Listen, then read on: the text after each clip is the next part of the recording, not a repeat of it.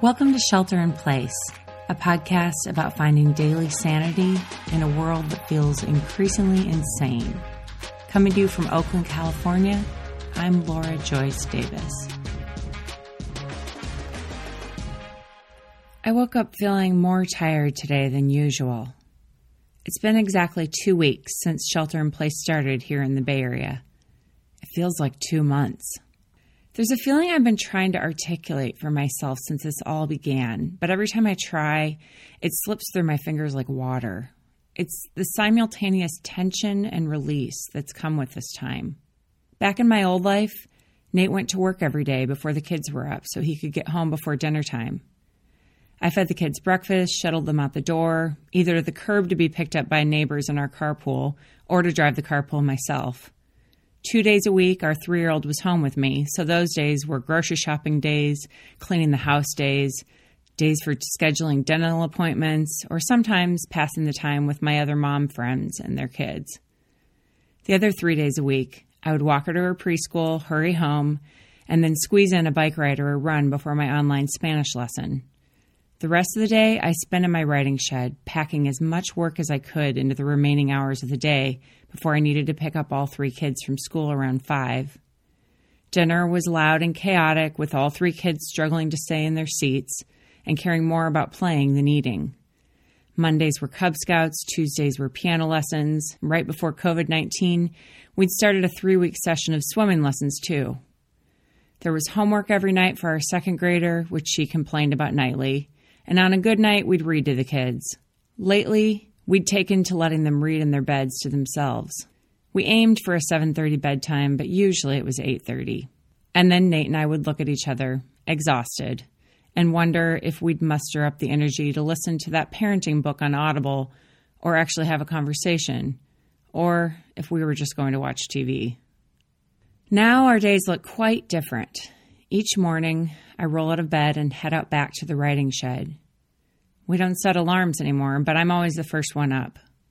I write and record until the daily podcast is done.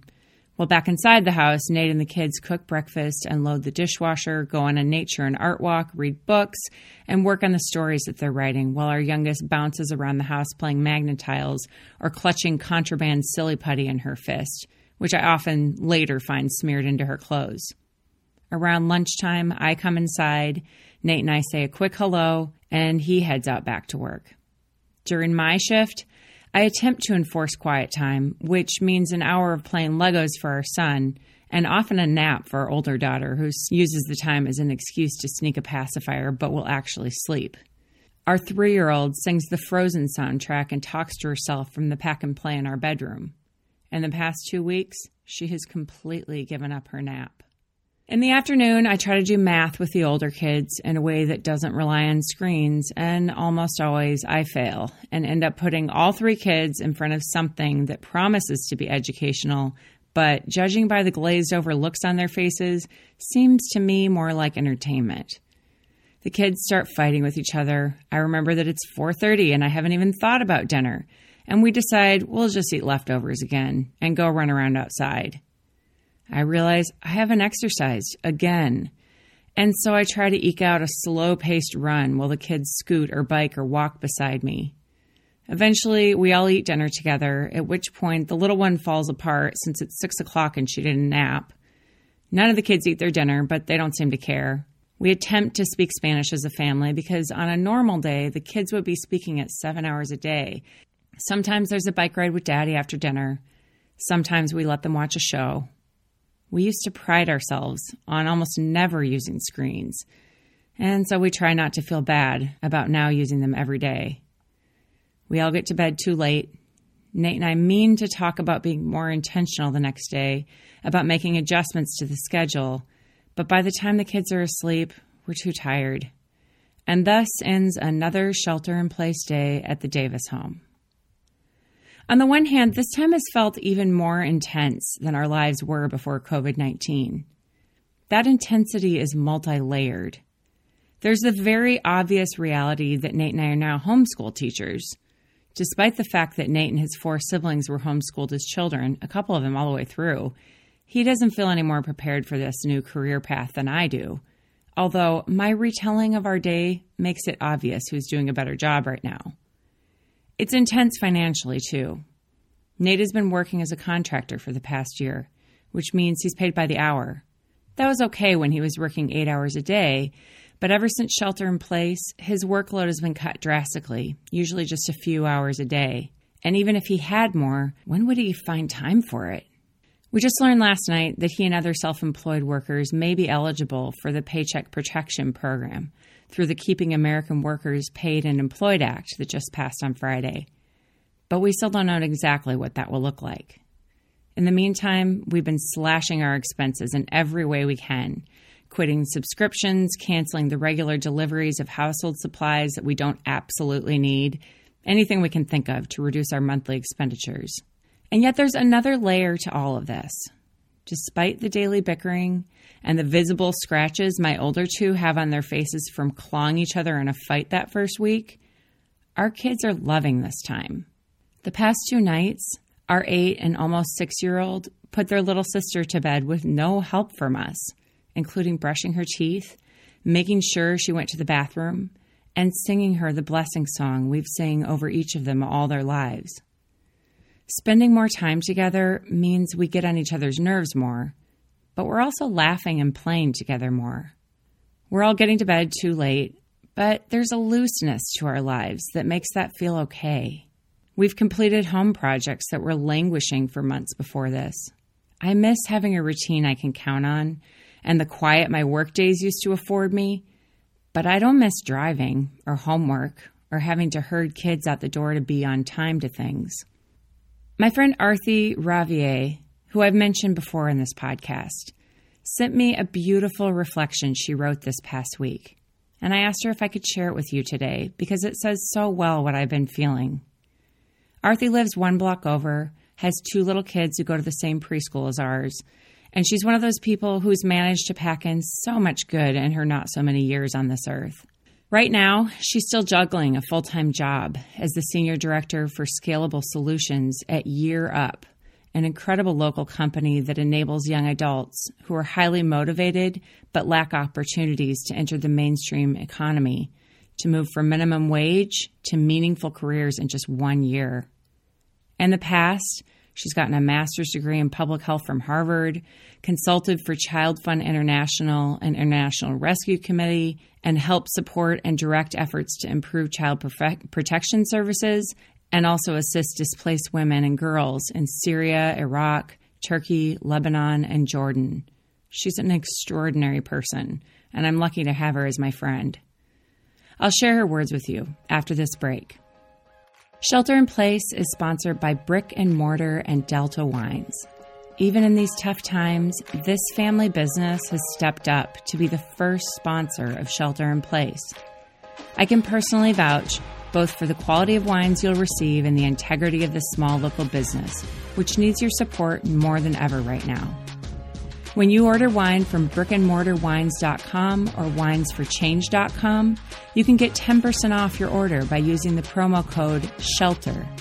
If you order six or more bottles from Brick and Mortar, you'll also get free shipping and overnight shipping in California. My friend Arthi Ravier sent me these words last night, which she wrote during a rare quiet moment late last week. A harsh light has illuminated the cobwebs that cloud my spirit subtle expectations, the drive to produce, a persistent need for external validation, a victim mentality, a relentless checklist of logistical calculations. Kids' lunch? Check. Dinner prepped for tomorrow? Check. Time for a quick run in between meetings? Check, check, check, check. Oops, missed that one. Check again. I both love and hate this time. I feel cooped up and starved of intimate social interaction. I wish I could hug a friend, look at the crinkle of their eyes, laugh, and hold hands over the ridiculous things our children say. Zaid's latest statement after haphazardly slapping a half inch piece of tape over a sheet of paper Mama, don't touch that. I worked very hard on it. Then grabs the tape and stomps away, astounded by my lack of sensitivity. Now, with nowhere to go and nowhere to be, save a litany of Zoom conversations for work, the days have taken on a remarkably different flow. The traditional set of metrics by which I inadvertently judge myself have been turned on their head. The conscious and unconscious creation of expectations have revealed themselves in what feels like one fell swoop. What I'm left with is a jarring reckoning with myself, a gratitude for this reckoning. I also feel a deep sense of relief settling in. It is unmistakable.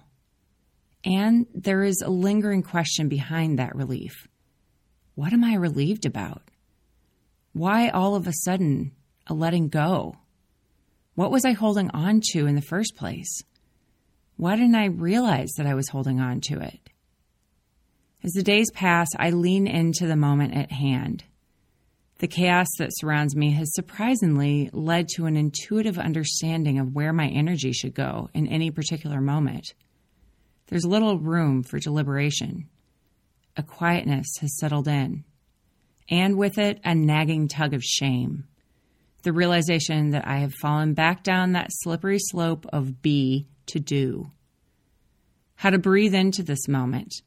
How to let the waves of gratitude and anxiety wash through me, leaving me their wisdom and sparing me their residue. 3:30 p.m. on a Thursday afternoon. I'm with my kids walking along a beautiful sunlit trail through the woods. There are wild white and purple flowers dotting the trail, a gushing stream below. The smell is intoxicating. Every inlet has a new surprise. A tadpole here, the perfectly shaped stick to be thrown there. We play a game. Find a rock, the perfect stick, a purple flower, and a white flower a magic scavenger hunt with a chocolate treat at the end. In her excitement, Sava runs fast down the trail, tripping over the defiant root of a tree and falls flat on her face. A loud wail, followed by a gush of salty tears. I envelop her in a hug and a thousand kisses. Just one more, Mama, she says to me, her little chin quivering. I bury my face in hers, scoop her up in my arms, feel the crushing waves of love pound me as she wraps her tiny arms tightly around my neck. And before I know it, the moment is over. She's wriggled out of my arms and is back to it, running headfirst into the trail. I brace myself for round two. After the initial excitement wears off, we saunter. The kids forget about the scavenger hunt, about the chocolate treat waiting for them. We throw sticks in the water, and feel the warmth of the sun gently brush our cheeks. The moment is seared into my brain. I can taste the gratitude. This morning, we wake up to hear that cases of COVID have doubled overnight in California. Millions of Americans face economic hardship. So many have died, and so many more will. The suffering of this moment is palpable. The beauty of it is palpable. The darkness and the light are in front of us. I realize yet again the darkness and the light are actually always palpable. And the moment presents itself with an unmistakable blessing to clear the cobwebs that have bravely appeared, sweep them gently away, and start again. Life feels so chaotic and uncertain right now. I miss having a daily schedule I could count on, knowing what each hour of the day means for me. But like Arthi, I also feel relief. Even with all of the daily uncertainty, this time feels like a second chance, an opportunity to shut down all of the givens and only let back in the things that matter. And yet already I feel the old life pressing back in. There are emails I need to answer, phone calls I need to return, Zoom meetings to attend. I want to settle into the comfort of predictability again without losing the things that are joyful or restful about this time. I hope it's possible. I want to believe that it is. As Arthi said to me this morning, here's to one more day survived and one more day to experience life. If you've enjoyed today's episode of Shelter in Place, I would love it if you could rate it and review it wherever you listen, share it with a friend, and subscribe. The Shelter in Place music was composed by Chase Horseman at Reactor Productions, and the Shelter in Place artwork was created by Sarah Edgel. As always, you can find links to the things I mentioned in each episode in my show notes at laurajoycedavis.com. Until tomorrow, this is Shelter in Place. I'm Laura Joyce Davis.